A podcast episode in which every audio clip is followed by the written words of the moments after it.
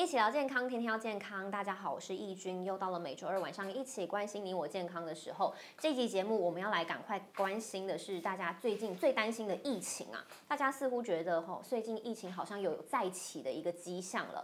除了这个华航机师连环爆，连他们旗下的防疫旅馆诺富特饭店也是相关的工作人员不断爆出确诊。那大家更担心的是，这是不是已经达到快要社区感染的边缘？更可怕的是，这些确诊者似乎还搭着交通工具爬爬照，而且还去了非常多的地方景点跟餐厅哦。所以很多人都很害怕，是哇，我们是不是暴露在这个病毒的威胁之下呢？所以现在最重要的是，我们要怎么样面对这样的状况？那这样子的状况到底什么时候会平息呢？以及现在疫苗到底我们要怎么样打？好，要怎么样子来认识这个疫苗的这个功效是怎么样？因为听说最近又有机师，他同样是打了疫苗，没想到还确诊了哈，所以大家就有一个疑虑。那今天很多的问题，我们今天一次来解答。我们邀请到毒理专家焦明威焦教授跟我们一起深入分析。Hello，大家好，义军好。哦，其实最近大家真的是蛮惊的吼，讲的本土案例嗯爬爬照呢。哦，而且都已经是爆出很，甚至还有个重症的，还去了三次的当地的诊所，对对，所以大家很担心啊，这样子到处走，那是不是把病毒也到处散播了，对不对？那所以根据最近这几天这样子案例不断爆出来，你自己有哪一些观察吗？说真的，吓死了。真的吓死了，对，因为在桃园，每次事情都发生都在桃园。的很衰，对哦，其实我们总共来说，就是从我们之前的这个长荣机师啊，还有包括到现在这个华航机师，对，其实我们都有一个观察，就是说他们飞出去，然后再回来的这一种特殊行业的嗯。这些、这些人员，对，他其实真的需要一些，就是多一点的这些自我防护的一些概念。嗯，像他们是高我风险族群嘛，像我们之前讲到这个布桃啊，又是桃园，对，都是桃对园，，因为小弟我就住在桃园，感受所以感讲到说我是桃园人，最近都会有点害怕哈。感受良多，对。但是问题就是说，为什么会造成大家恐慌的原因，都是在于他们其实在这个地方工作，可是呢，他们自己的感觉感觉不到说，哎，他其实是一个高风险族群。嗯所以当他回家，或者是当他下班的时候，他们走出去，然后结果他们可以就到处拍拍照，嗯，啊但是殊不知他们其实本身就已经带了可能疑似的病毒在身上，是，是所以像他们这样子工作的人呢，其实就应该要有一个明确的规范，说我今天下班，那我可以去什么地方，或者是我可以去。比如说回家，这路线是固定的。当你在执勤、执行勤务的时候，所以我觉得这个是必须要有一个明确的规范啦。不然的话每一次都发生这种事情的话，这个说起来不烦嘛。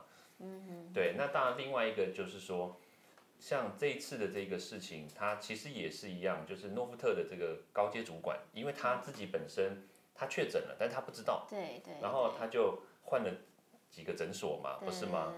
对，那这个问题其实也是连接到我们刚刚所讲到的，因为他自己是一个防疫旅馆，嗯，他自己又是一个可能会接触到这些病患确诊者的，嗯，或者是疑似确诊者的这些人，嗯，那所以当他自己本身这个防护的这个知识不够的时候，那他的意识本身也不够，因为他说实在话，我们一直不断的强调，这这一年多来，就是你如果有哪些症状，包括发烧啊、流鼻涕啊等等这些症状的话，对，应该提高警觉嘛。对你应该哦就要知道说，哎，你可能有这样子的哦几率发生，是而不是是说我哦我好像只是不舒服，哦我好像只是感冒。哦，所以前提是他已经有这些症状了，然后再他要意识到他自己是高危险族群，那他就要更提高警觉，对对对？而不是说，哎，去医院之后他应该要主动告知自己的接触史啦，对不对？所以这方面可能这个知识还不够嘛，警惕还不够。那再来是说足迹公布上是不是也应该有有一些检讨的地方？确实是因为我们现在看到我们的指挥中心，他他们都不会主动的去公布这个足迹。当然我理解，就是说他害怕造成恐慌嘛？对主动公布的话，造成这个社会恐慌。但是你不公布更恐慌哎、因为我们其实也是老百姓，我们都知道说，如果你今天不讲的话，我们都会去猜。那其实小道消息也都知道，像之前那个布桃的事情，我们一开始也不公布，但是大家其实都知道那就是布桃。对。对，所以你不公布，越不讲，然后大家百姓就会猜，而且谣言就更多。对，所以我觉得这并不是一件好事啦。是。所以结结论就是啊，吓死了。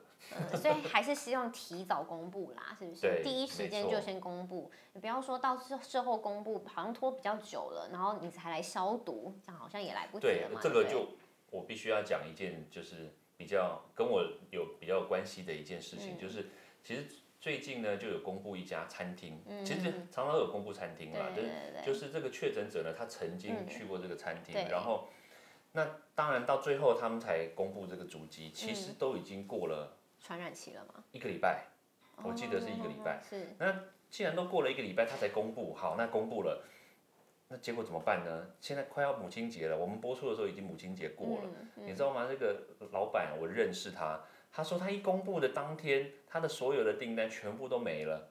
哦，原本母亲节要去订要吃的，全部没有了。全部都没有了。但损失惨重。但是我们并不是说这个，因为他有确诊者去嘛，那我们不能说哦他。活该，对不对？呃，但是问题就是，如果你及早公布的话，你就不会浪费大家的时间，他就可以及早做消毒，然后他也可以公告说，哎，我们都已经完全的没有问题了，你们可以安心来吃。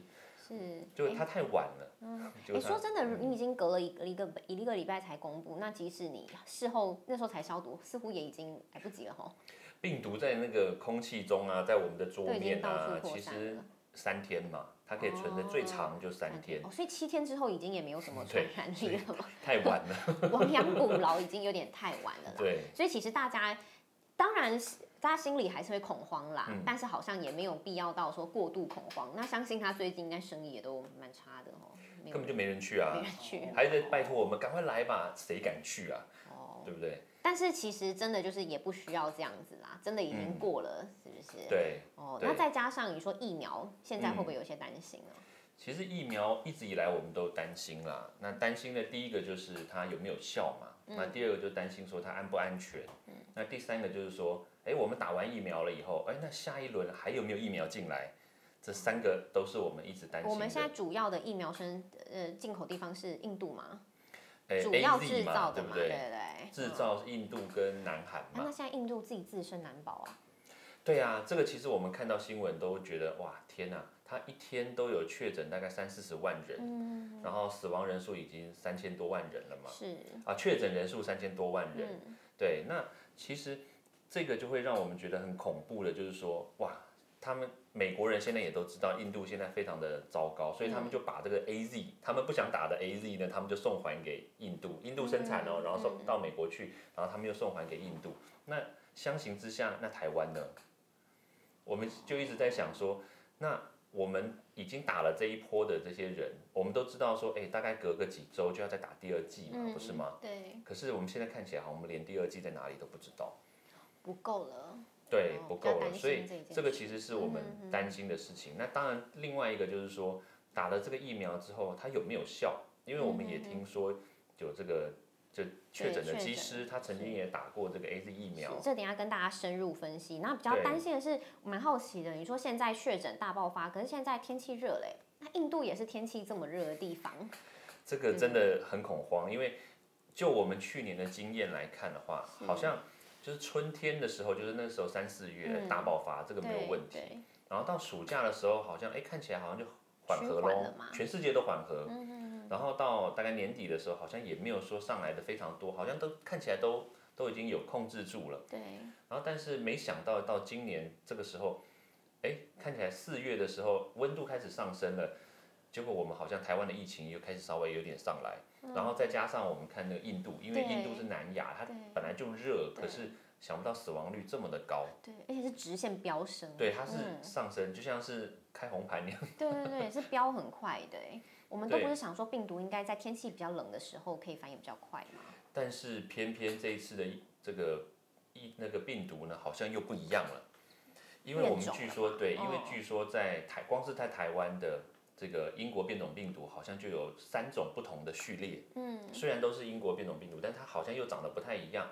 那印度的话呢，它其实它的这个这个病毒的变种率呢，我相信一定比台湾又更高。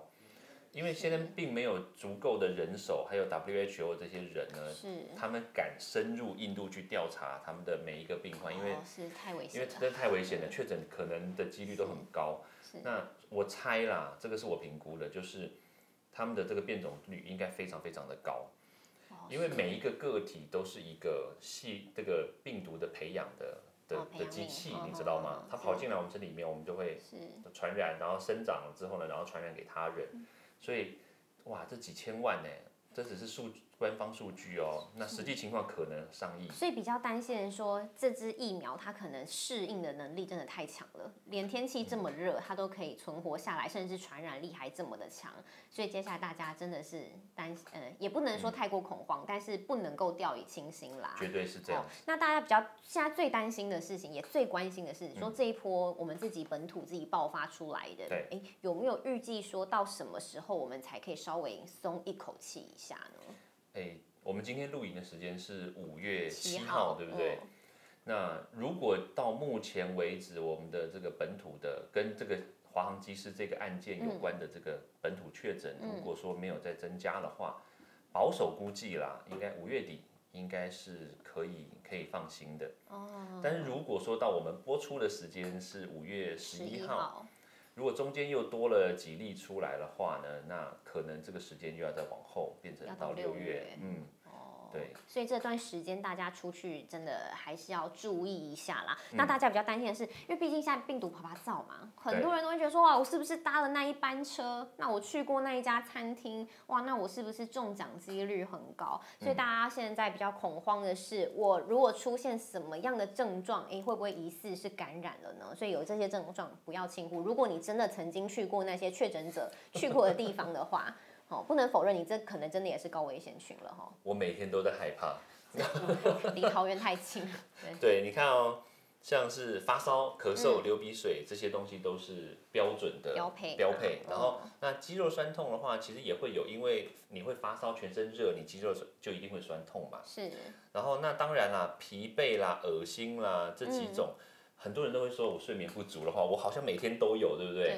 对，对，所以这几个的话，其实基本上就可能还好。对，就像比如说疲累啊、全身无力，是，但是如果说你莫名的就觉得恶心，哦不是说怀孕的那一种哦，嗯嗯 就是莫名的觉得恶心啊，或者是哎有出为出现这个轻微的腹泻的话，哎这个时候你可能也要稍微思考一下，因为通常在还没有发烧之前，嗯。你可能都会有一些先有一些味觉上面的症状，嗅觉，像比如说哦像比如说恶心啦，这个嗅觉的异常，嗯哼然后可能在很短的时间，大概几个小时，然后你就开始有这个鼻塞、咳嗽，然后就开始发烧。通常的症状是这样子啦。是，那所以像比如说有腹泻的症状的话，也是有可能的，是就可能先腹泻，然后就开始发烧。是所以这些东西呢，都是有可能会连接到你可能感染了这个新冠病毒的的这个症状。那如果一般民众的话，有这个其实也不用太过恐慌。但是如果你有这个症状，你又是高危险族群，哦，真的就要提高警觉，哪些人是高危险族群对，我们就必须再次强调，对不对？像比如说防疫旅馆的工作人员，嗯，你看像这一次那个防疫旅馆工作人员，天哪，一个一个连爆哎。包商都中了啊。对啊，我我确实有在里面工作的这些朋友，包括那个高阶主管，其实我都认识。哇，天哪，他们他们根本就对紧张的要死。他就算没有确诊，但是呢，他们通通都没办法上班。哦，对，都在家隔离了。对，这个真的的是一个那很个心理压力其实很大。影响很大哎、嗯对啊，所以这个防疫旅馆呢，除了我们自己本身的那个防疫的这些动作啦，比如消毒啦、嗯洗手、戴口罩这些都必须要完整的去操作之外呢，就是你一定要有这个防护意识，就你一定要知道你自己在做什么，然后那你不管做什么事情，你都要以这个为优先，不然的话掉以轻心就会造成现在这种状况。好，另外一个就是航空业者，航空业者就是我讲的，因为我说实在也蛮多航空业的朋友，他们因为本身工作是在这个环境里面，所以他当然没有办法像我们一般人所说的哦，你出国一次就要隔离十四天，对但是成本太高了。但是问题是，这个确实也有可能是一个漏洞啊，因为你在飞机上面服务，你服务了这么多可能带外国病毒的人进来，对不对？境外的确诊这么多。对，所以其实他自己本身也必须第一个就是要有防护意识。那当然进到台湾里面来之后呢，你虽然没有隔离，但是呢，你也必须要知道说你要怎么去操作一个就是保护自己跟保护他人的一个动作，而不是说我遇过，这真是我亲身经验哦，就是刚好下飞机，然后呢他就跑来，然后我就说，哎，你你你不是刚下班吗？你还穿着制服哎？他说还是还是你平常就穿制服呢？没有，他是刚下班。好，那我说你刚下班，你从飞机上下来，那你就直接过来，你飞机上面有没有确诊的人呢？他说应该是没有。但是不知道啊，因为全部都送到防疫旅馆去啦。对，所以我就我就倒抽几口气，你知道吗？所以像这一种，其实就是我们该讲的这个，你的防疫意识要好，你必须要保护自己，保护自己。你至少你的衣服啊，有可能会接触到病毒啊、飞沫啊，对不对？那你就是应该要按照一个流程，就是把这些衣服清洁掉，然后你的可能全身灌洗，而不是说，哎，你就跑出来。哦，是不是有可能说，他们一下飞机的时候，第一个先换衣服，或是有地方可以让他们冲澡，然后再出来？通常来说啦，他们的 SOP 就是你下飞机之后呢，他们会有那个大巴，对不对？载你们去，载他们去他们该去的，比如说他们的基地啊，比如说松山呐，或者什么他们的公司，然后进行沐浴，通常是这样啦。但是我我们也常看到啊，就是。有什么男朋友来接，对不对？他就直接载走的，也有啊。所以像这一种，所以防疫意识一定要好。那其他都是可能跟确诊者有同样接触的，比如说医护人员一起住的家人嘛，然后一起刚才讲了一起搭交通工具接触的，所以刚才一直的足迹公布，这些都要比较意识到一下。所以如果这些人你自己知道是高危险族群，你又有这些症状的话，真的是要必须提高警觉的。那刚才讲到疫苗哈，大家最近担心的就是疫苗了。好说要不要打这一件事情，但是可能也不够打。但是有些人的确是有排到的啦。我们先简单去介绍一下，说这一次疫苗到底是怎么样。可是刚才有讲到说，国内最近有第一个已经打完了，结果还确诊的机师，哎，是怎么怎么会这样子呢？大家会觉得说，你不是应该防护力不错吗？这他打完之后呢，大大概过了九天，然后确诊。九天呢？对，那我们就看到这个地方嘛，A Z 的疫苗呢，它当然不是金钟罩，嗯，所以。它通常来说，打完第一剂之后呢，到二十二天哦，才会有百分之七十，才有百分之七十哦，所以代表说十个人打哦，十个人打就会代表有三个人还是会确诊哦，是，对，然后你看啊，就连打完第二剂，我们大家都知道说他打好几剂嘛，对不对？打完第二剂之后，哇，隔了四个月哦，隔了三个月，然后呢，他保护力也才到八成哦，所以十个人里面有两个人还是有可能确诊，对，这是这是第一种解释方式。那另外一种解释方式就是。人家可能会说，那打疫苗既然都还有可能确诊的话，那我要干嘛要打？哎，不对哦，应该是说，就算你打了以后呢，你可能确诊，对不对？但是确诊的话，你看到很多人可能要插管，很多人要进负压，但是呢，因为你打了这个疫苗之后，你可能可以降低你的症状达八成。哦，是降低你重症的几率啦。对，所以。它造成的影响可能没有这么大，哎，感感觉好像你确诊了，可是呢不会这么的不舒服。可能关键时刻还是有机会保你一命。对，所以打还是你觉得必须要打的。一定有效的。哦，副作用这个讲过很多次了，大家都差不多知道嘛，吼，部位会肿胀、疼痛嘛，会有疲倦感、肌肉痛、关节痛，也会发烧、畏 寒、恶心，哦，都有可能出现。但这样的症状大概多久的时候可以缓解？哎，这种症状的话，可能分成几种啦，分几类。你看，像比如说疲倦啦，或者是畏寒啦，体温上升这种，通常大概在大概几分钟，或者是几个小时之内啦，不是说几分钟，通常我们都说三十分钟啦，几个小时之内应该会稍微就是有点缓解。但是但但也不一定每个人都会缓解哦，就是有些人可能就是这身体里面的免疫反应比较剧烈一点，他可能就会开始哦体温上升，慢慢就开始发烧了。对，才会有很多人副作用，就是有发烧啦，然后他副因为发烧，所以就会有关节痛啊、肌肉痛等等的这种现象发生嘛。对，那其实这个大家也不用太担心，因为这个副作用不是只有 A Z，你知道吗？因为只要是打疫苗都会有这样子的。流感也会。对呀，像我以前打打流感疫苗的时候，哦，那个比这个还要更糟糕，因为是十年前打的。对，所以发烧，而且是发烧一个礼拜。哦，一个礼拜啊？对，一个礼拜，然后浑身无力嘛，然后关节痛嘛，就是就是就是疫苗就是这样。是，所以你打完之后有这些，也不用太大惊小怪啦。对，但是不要到那种你真的连生活起居啊都都没有办法的话，那当然还是要去看一下医生。但目前台湾好像还没有传出说打了之后有严重的反应的，目前还没有嘛？对有还诶有，但是呢，应该这么解释，就是确实是有因为打完疫苗然后去挂急诊。对，但是挂急诊大家知道就是非常的没有什么太大标准，你只要不舒服也可以去挂急诊。我发烧也可以去挂急诊。对，然后大概打了四万多剂目前，然后大概有大概两两百多人有去挂过急诊，但是通常都是在二十四小时之之后都有出院的这个现象，所以所以也没有到太严重的啦。那还是提醒大家一下，接种前如果你真的有排到要可以去打的话，接种前要注意哪一些事情？有些人是不能打的哦。像比如说你有严重过敏的，嗯，因为过敏本来就是一个免疫反应嘛，是。那或者是你在那一段时间你就发烧感冒的，哦，已经抵抗力比较差了。对，所以像这种都是优先建议不要去打。然后那当然还有，比如说像比如说有些女生，对不对？她怀孕啦，或者是她正在吃避孕药的，因为她吃避孕药会有一些荷尔蒙的失调的一些，哦，改变荷尔蒙了，不一定的失调的一些。的作用，所以呢，这样打疫苗进来的话，可能就会影响到这样的状况。是不是有说十八岁以下也不建议打？因为十八岁以下的话，就是我们在做这个 A Z 疫苗的这个测试的时候，我们看到老外他们在做这个的，他们其实并没有太多的这个十八岁以下的人的数据。哦。他大部分都是十八岁到五十五岁。是。那所以他们会也会建议说，五十五岁以上到六十五岁都也是不建议施打的的概念是这样子的。是。对，然后那当然还有，比如说孕妇啦，或者是哺乳中的妇女啊，其实都是不建议施打这个疫苗的。是，哎，这个还蛮重要的，不可以交替使用。哦，对，这个新闻其实我们之前有看到，在中国大陆，就是他们可能建议说，他们先打个两针，他们自己国内的疫苗之后，然后在第三针再补打国外的疫苗。那其实这个概念其实并不是如同我们所想的这样子，因为疫苗它其实就是一个化学化学结构的一个东西嘛，它其实就是个蛋白质。嗯。然后这个东西呢，它跑到身体里面来，它作用的方式不同，所以呢，它其实对于我们身体里面来讲，我们的细胞它没有办法辨识说，嗯，你这个虽然我们诉求都是抗 COVID-19，但是呢，它细胞只会辨识说它是不同的化学物质。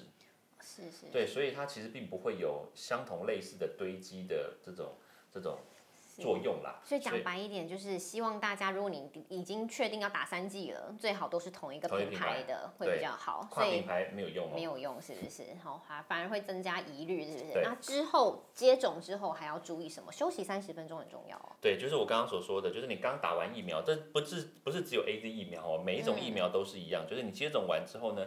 你一定要先在诊所或诊所附近的地方先稍微休息一下，然后至少三十分钟或一个钟头，然后看有没有一些这种不良的反应。像有些人的身体呢，它就是特别容易产生这个免疫反应，跟过敏的人啊、气喘的人，所以像他这种，比如说那种凝血的症状啦，或者是就是红肿痛啦，我们刚刚所讲的这些，它都会比较快的反应出来，明显。对，所以像这种如果当下没有休息就直接跑出去做别的事情的话，如果真的有这种问题的人，他可能就会有啊不舒服啊，然后就的这种。甚至有建议说，在这个施打的旁边最好还是要有急救设备啦，因为毕竟每个人反应可能不一样，所以最好还是你在诊所那边先休息一下。如果真的临时有什么状况的话，就近就医，赶快救你一命也是这样。毕竟你没有办法保证说每个人的反应都是 OK 的嘛。对，都是一样。所以大家要有这个觉醒。那再来比较重要的是，大家说现在。病毒爬灶，所以我们到底出门的时候要注意哪一些事情？我们快速讲过去，因为其实这个 告诉大家过很多次，大家可能也知道，但真的是要做到比较重要啦。对，戴口罩还是一定要戴，还是一定要做好这件事情的。然后那当然多洗手，就是吃饭前啊、吃饭后啊，然后没事多洗手。嗯。然后那没事呢，你你的手呢，因为手。像我们平常摸来摸去，你就不要摸脸啊，摸嘴巴，摸鼻子啊。哦，这些都是会接触传染的嘛。对，然后那当然就尽量避免人潮众多的场合。是。对，那那我我知道，因为现在因为天气热，然后天气又很好，又都不下雨，对不对？然后大家都很喜欢跑出来，那尽量避免到人潮众多的地方，然后尽量可以走到户外啦。嗯。我觉得这样子会减少这个被感染的风险。那另外一个就是吃饭的时候。